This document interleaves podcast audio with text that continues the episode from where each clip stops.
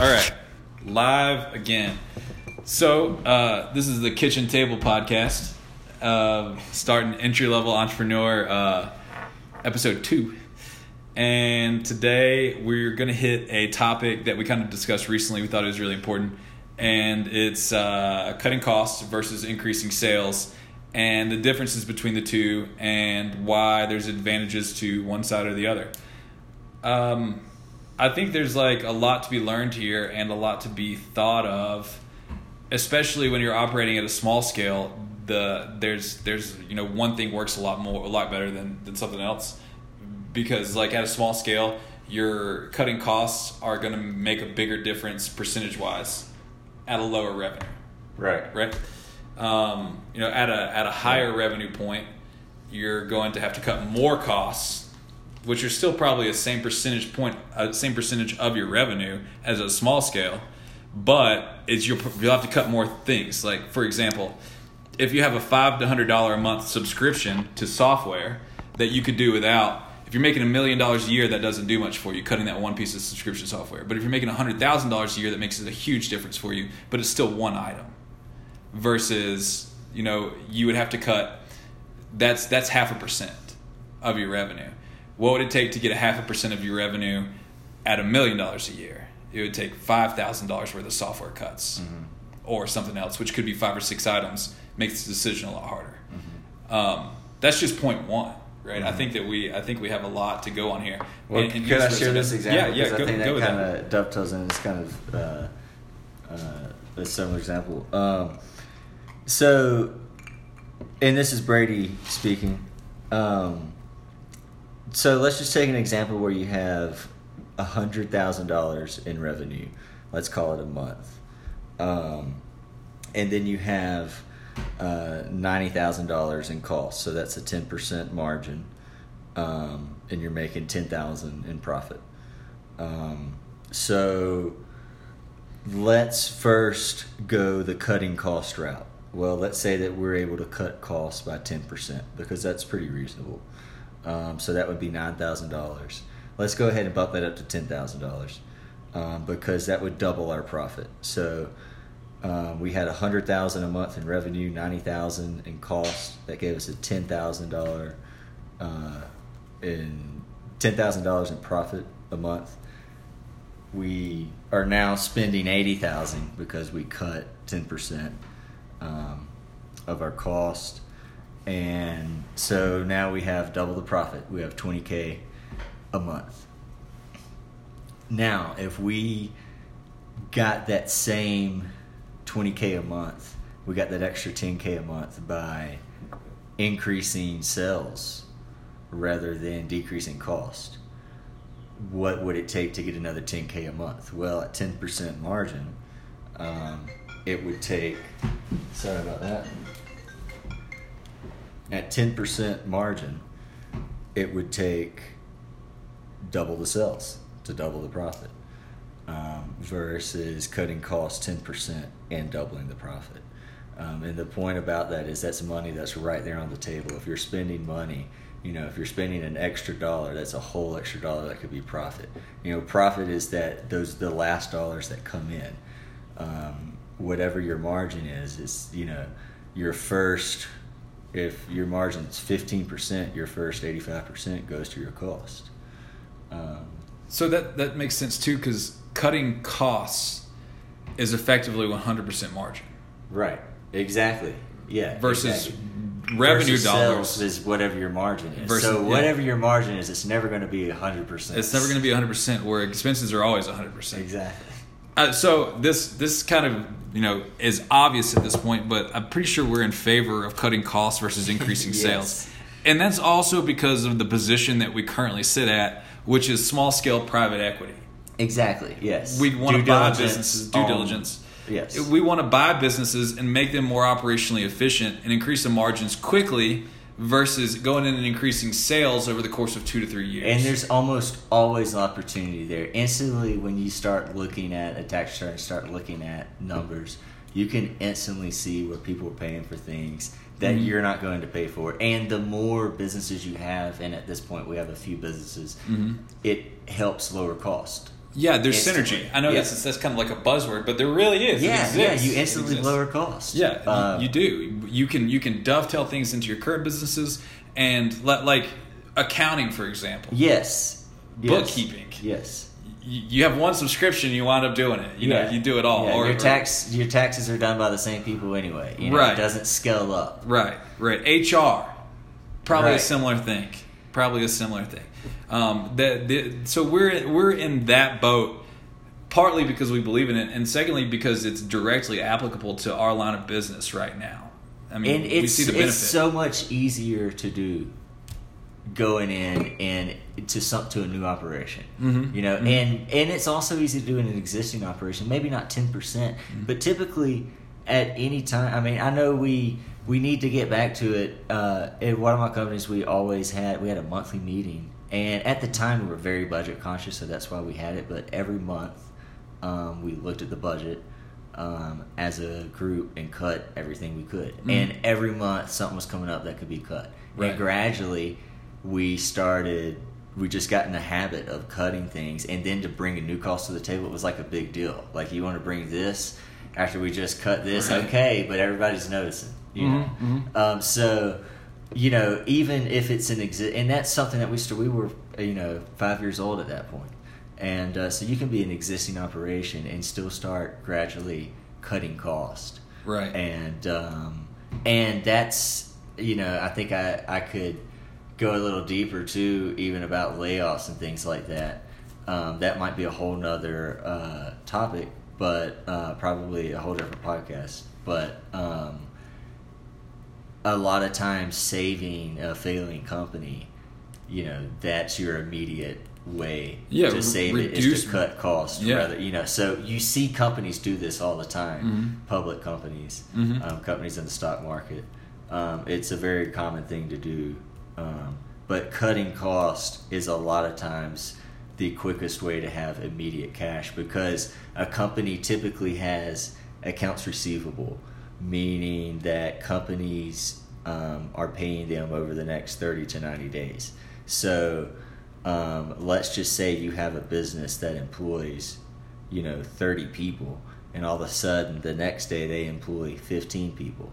And their production is half of what it was. Now, typically it's not like that, because core production is decreased the least. You know, you'll probably decrease your core production 15% and your overall cost and payroll cost something like 30% or something, 40 or more %. You know, I'm just saying your production is going to be the last to go. There's usually some fat that could be cut. Yeah. Not to be rude. But...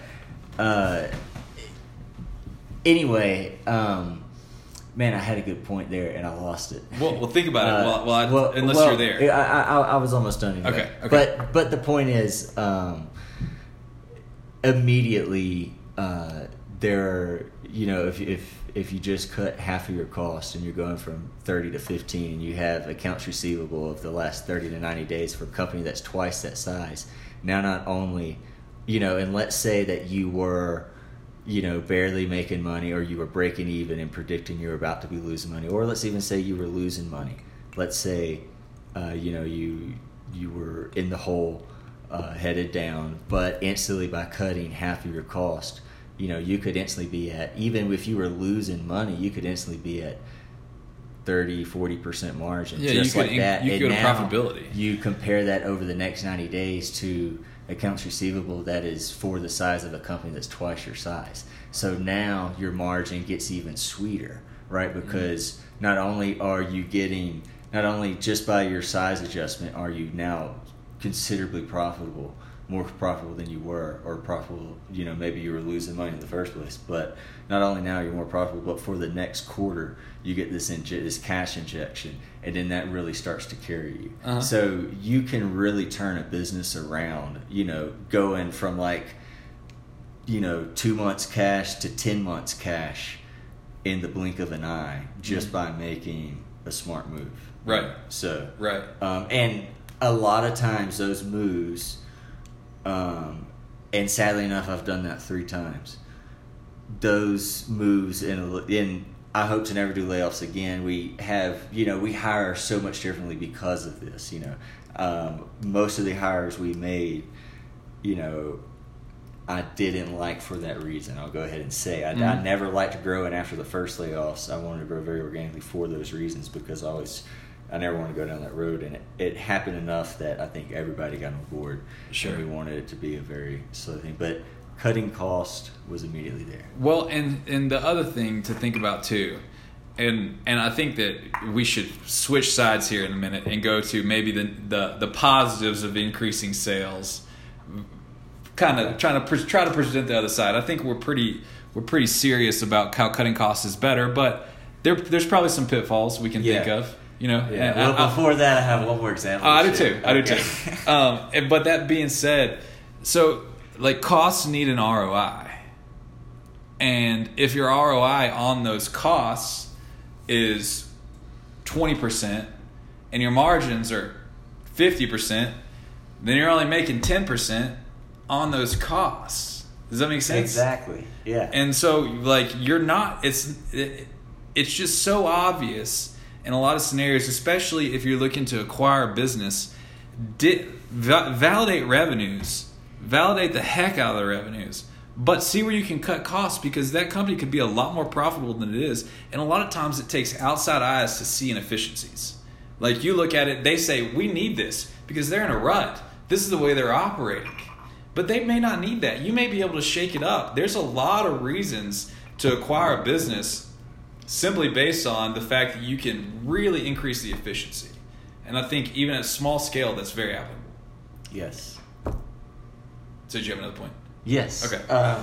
Okay, so one more point. And this is, coming from the vending world, because we have a vending company. So this is an example of expired product. So this is inventory that you have in any situation that, it doesn't have to be a soda, but in this case it will be. We'll call it a Coke. So let's say that I'm buying Cokes at $1 a piece and I'm selling them for $1.75 a piece. So let's say that I let 20 expire in a machine. I've overstocked it. I'm not paying attention to how many I should be putting in at what frequency. And I let 20 expire. So that's $20 of expense. Now I'm going to have to sell 27 more Cokes just to break even. So instead of losing $20, I spend $47 because then I have to buy 27 more Cokes to make up for that loss, and then sell those and receive $47 for those 27 Cokes at $1.75 each. And now I've broken even, and I've had to go through all that work. And selling 27 Cokes otherwise would have been very profitable.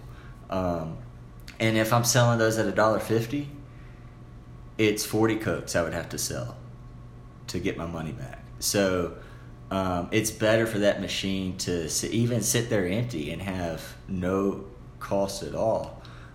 You might have the cost of a service request or someone complains that the machine is empty, but there's typically another place for them to fall. They can press another button, land somewhere else. It's better for them getting an expired product, and creating a service complaint. Right, right, yeah. Service complaints are way harder to deal with than simple service calls. Yeah. A service call can be put off. A service complaint has to be handled because that's actual service. Exactly. And this is all kind of private equity stuff. But one more example too.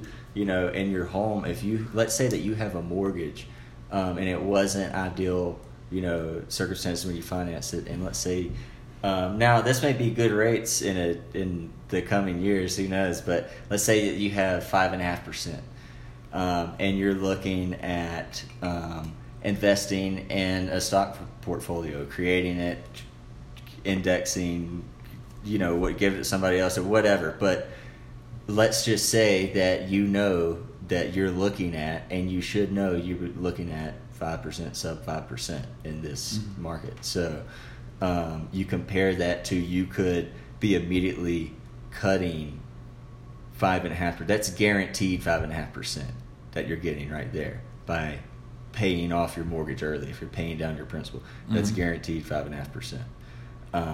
Now, It's not quite that easy. You're going to have to actually be a little ahead of that because of inflation. I think that's a whole nother topic. That's a whole nother topic. We should probably do a whole thing on inflation. Yeah, yeah. But you get where I'm headed here. But in principle, you're thinking that way. You know, if you're looking at investing your money and you're not looking at getting anything really higher than your mortgage or just a couple of points higher, even if you're looking at getting 6 or 7%, you should probably pay down that. That's your best return right there, is paying off that mortgage. Absolutely. It's your best return by far. Yeah. I mean, and and personal finance, I think, would also be a really interesting topic for discussion in detail. Yeah. Versus what? Going out and getting more money, you know, getting a second job, working overtime. That would be your extra. That's your alternatives. You know. And I was going to hit on that, how applicable it is to the household earlier. And then you have to pay taxes. Right. You don't have, it's not 1-to-1. It's about 1-to-4 is the difference in actual cutting costs versus increasing sales. Of course, you would have some taxes on paying your principal, but it would be, you know... It's similar. You might want to pad it 1 or 2%, but it would probably cover that. Sure. Okay, probably enough on that side. So maybe let's flip sides. Yeah. Let's flip sides. So I have a couple of points that are definitely, you know, could make you turn the tables. And it's you know, very applicable to the style of business you're running too. Private equity, if you're doing your own private equity also has a lot of meaning. But say that if you're in a funded startup, sales are the goal. Like, cutting costs isn't the goal. So obviously it's where you're at as far as what your business looks like. But one big reason to increase sales versus cutting costs is if you're looking to actually sell your business down the road. You want to increase the valuation. And generally, valuations based on revenues in some sort. Obviously, you base it on cash flows in some situations, but cash flows will go up with revenue most of the time. It's harder, but if you want to increase your valuation, you have to increase sales first. That's a definite pro. So, like, what's your end goal? Define that, and that helps you kind of decide where it goes. I think, you know, we're talking about cutting costs versus sales. We're talking about from the profit perspective, you know. So if your goal is more profit, right? You know, it goes up. Goes up. I mean, if your goal is selling on a revenue multiple, then that's not, you know, obviously cutting costs might not be your priority, right? If profit's not going to be a factor there, right? And just in general, if cost is 10x of sales, obviously you need a lot of sales help, and perhaps you need to increase sales. Yeah, that's a good way to look at it. You know, where are your costs, where are your sales, right? And you know, you're we're already kind of assuming you're profitable or close to profitable to be kind of applying that. If you're in growth stage, you're going to be as tight as you can in costs already, and hitting sales as much as you can. So it's not a one or the other thing, probably, in that case. No, it depends on viewpoint, basically, or like what's your end goal, right? What situation are you currently in? And that's what we're saying, that small-scale private equity, that's what we call what we do. Small-scale private equity, cutting costs that's your best bet. I mean, that's why we know it the way we know it. It's because that's what we think about a lot. But depending on your situation, it may not be your best bet. And so it's just kind of nice to think about what situation would it be to your advantage to increase sales. They're out there. They're definitely out there. Sure. No, this isn't don't increase sales. That's definitely. Oh, I know. Yeah, it's more of like what situation do you apply it in? The other situation, the other thing to think about is sometimes an increase in sales actually will increase margins. There's economies of scale to be factored into. You know, you order 1,000 widgets and they cost you $10. You order 10,000 widgets, it costs you $4. Great point. Your margins could go up with economies of scale. And in that scenario, that's business specific. But at the same time, that would be a scenario that you say, okay, well, I think there's more ROI in increasing sales versus cutting costs, more eventual profit in them. And that's business applicable too. So, I mean, perfect point. Some large scale private equity companies, that's exactly the way they've operated. So some of them have gone through and bought up car washes, because the most expensive part of owning a car wash is the soap. I mean, public companies operate that way. Yeah. I mean, so they go in and buy all these car washes, and then they can negotiate better prices, because they're buying a lot more soap from the soap companies. Right. I've heard of that as actually in practice, and so that's the flip side of what we're talking about. You know, they may have gone in and cut costs and increased their economies of scale, but like let's look at it from one point, and that's what they actually did.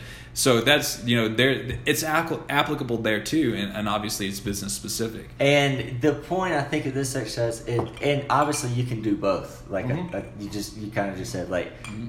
Of course you're going to want to do both, but I think kind of the point of this exercise is to really look at both and make sure you're looking at both and not just heading off in one direction, right? And kind of writing both plans down and seeing what's easier to accomplish to get whatever result you're looking at. And too often, people just kind of head off in one direction, whatever they kind of gravitate towards. It's always increased sales. Yeah. That's a natural reaction. That's typically the one you get. Uh-huh. Yeah. Is we could do, and then you take off on an Excel sheet or a whiteboard, uh-huh. and you start, you know, you can go crazy once you start dragging some, you know. Well, most brokers, the way they sell you is, oh, there's a lot of room for improvement on this. Yeah. You can sell a lot more. Yeah. But why do you want to do that in a lot of scenarios? Yeah. Yeah. That also costs me money and risk. I get to work. Awesome. Right. I would rather just cut costs. I mean, in a lot of scenarios. But it's not sold that way, and I think the natural reaction for a lot of people is to see growth. Why don't brokers sell that way? Because I think that's a better sell point. It's significantly better. But in our experience, they don't do that. Yeah. They say, oh, there's room for improvement. Or if you put a credit card machine on this, then, you know, your sales would 2X. Now we're talking about small time. We're small time. Brokers. Selling sub 10 million, I guess that's where our brokers are. Yeah, sub 10 million acquisitions, they're gonna sell you on increasing sales most of the time. But it's probably because they haven't dug into the business enough to know the inefficiencies. Yeah. Whereas you'll have the opportunity in due diligence. I wonder if it's like that. If it's commonly like that. Maybe we'll find out one day.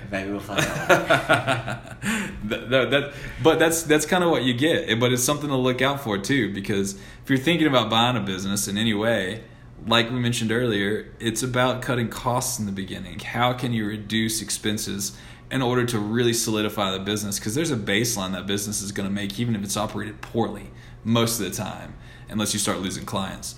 But, you know, what's that baseline? If you can cut your costs back to that baseline, then you're in a really secure spot. So you kind of go from there.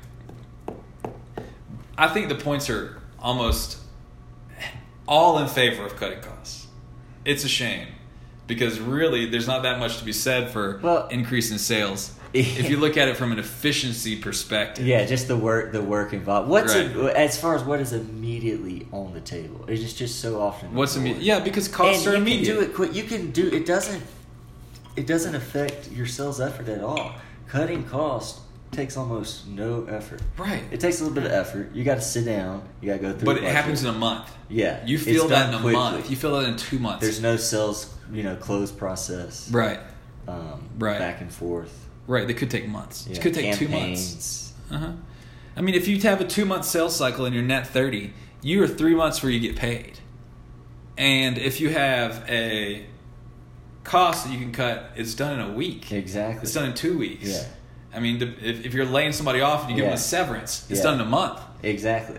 Yeah. So, and that's a whole other thing, but. Yes, great point. Right. I mean, it's just there. Like, it's always faster. And the point is that if you do layoffs, you do have to do them so early that everyone's having a severance, and it's right.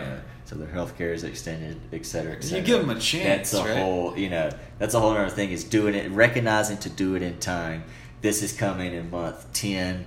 We're going to do this, in month 6 if we don't see these things, and we're recognizing this in month 2. So you have to be really ahead of it. Probably, actually, I don't think I've ever been 8 months ahead of it, but we've been within a couple of quarters ahead of it, and enough to pad to pay decent.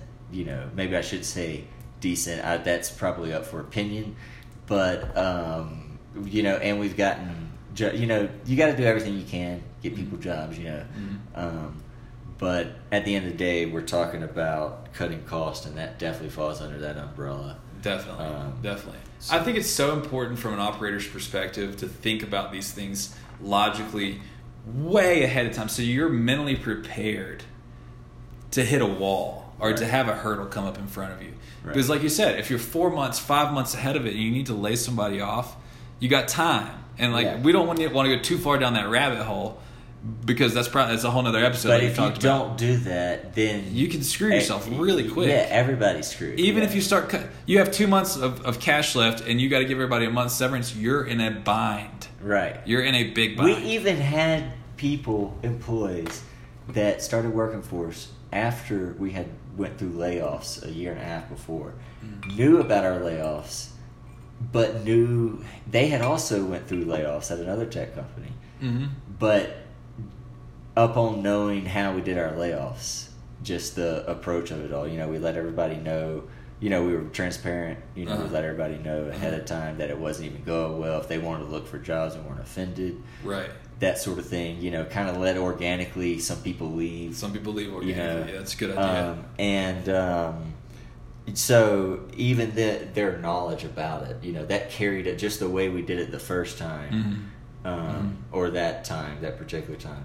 Then people that even knew about those layoffs, you know, just the way we did it kind of was at least talked about in the town, and it helped us out, you know. Yeah. So it always pays to go do, at least if you're in a tight situation, do the best you can, you know. Absolutely. And it's better than losing everybody, you know.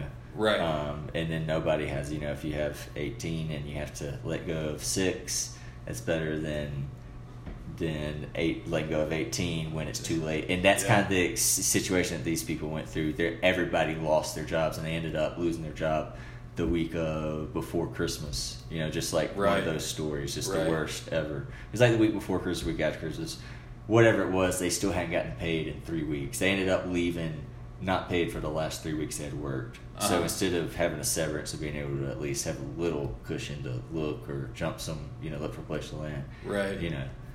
And it was all of them. It wasn't just, you know, a third of the department or the company. Yeah. It was the majority of, they were belly up. They went out of business. So, and that's the problem of waiting too late, you know. Yeah. So it's nasty. It's a sad thing. But, again, it falls under the umbrella of costs, so that's why we're covering it. Right, right. I mean, I think this is such a good topic. It's with sadness that I talk about all those things. Those were the darkest days of my life, for sure. Right. But that experience is invaluable now, right? I mean, it's a shame, but at least you can look back on it as something that you learn from. That's why I'm very careful about hiring now. You know, my intent is to hire them forever. Right, right. Makes a big difference. So... I think that's probably about our time limit. Yeah, that's good. That's we hit it pretty good. All right. So that was fun. I think we actually hit on a good topic this time, and we had some pretty good insights. So until next time, we will see you later. All right. So long.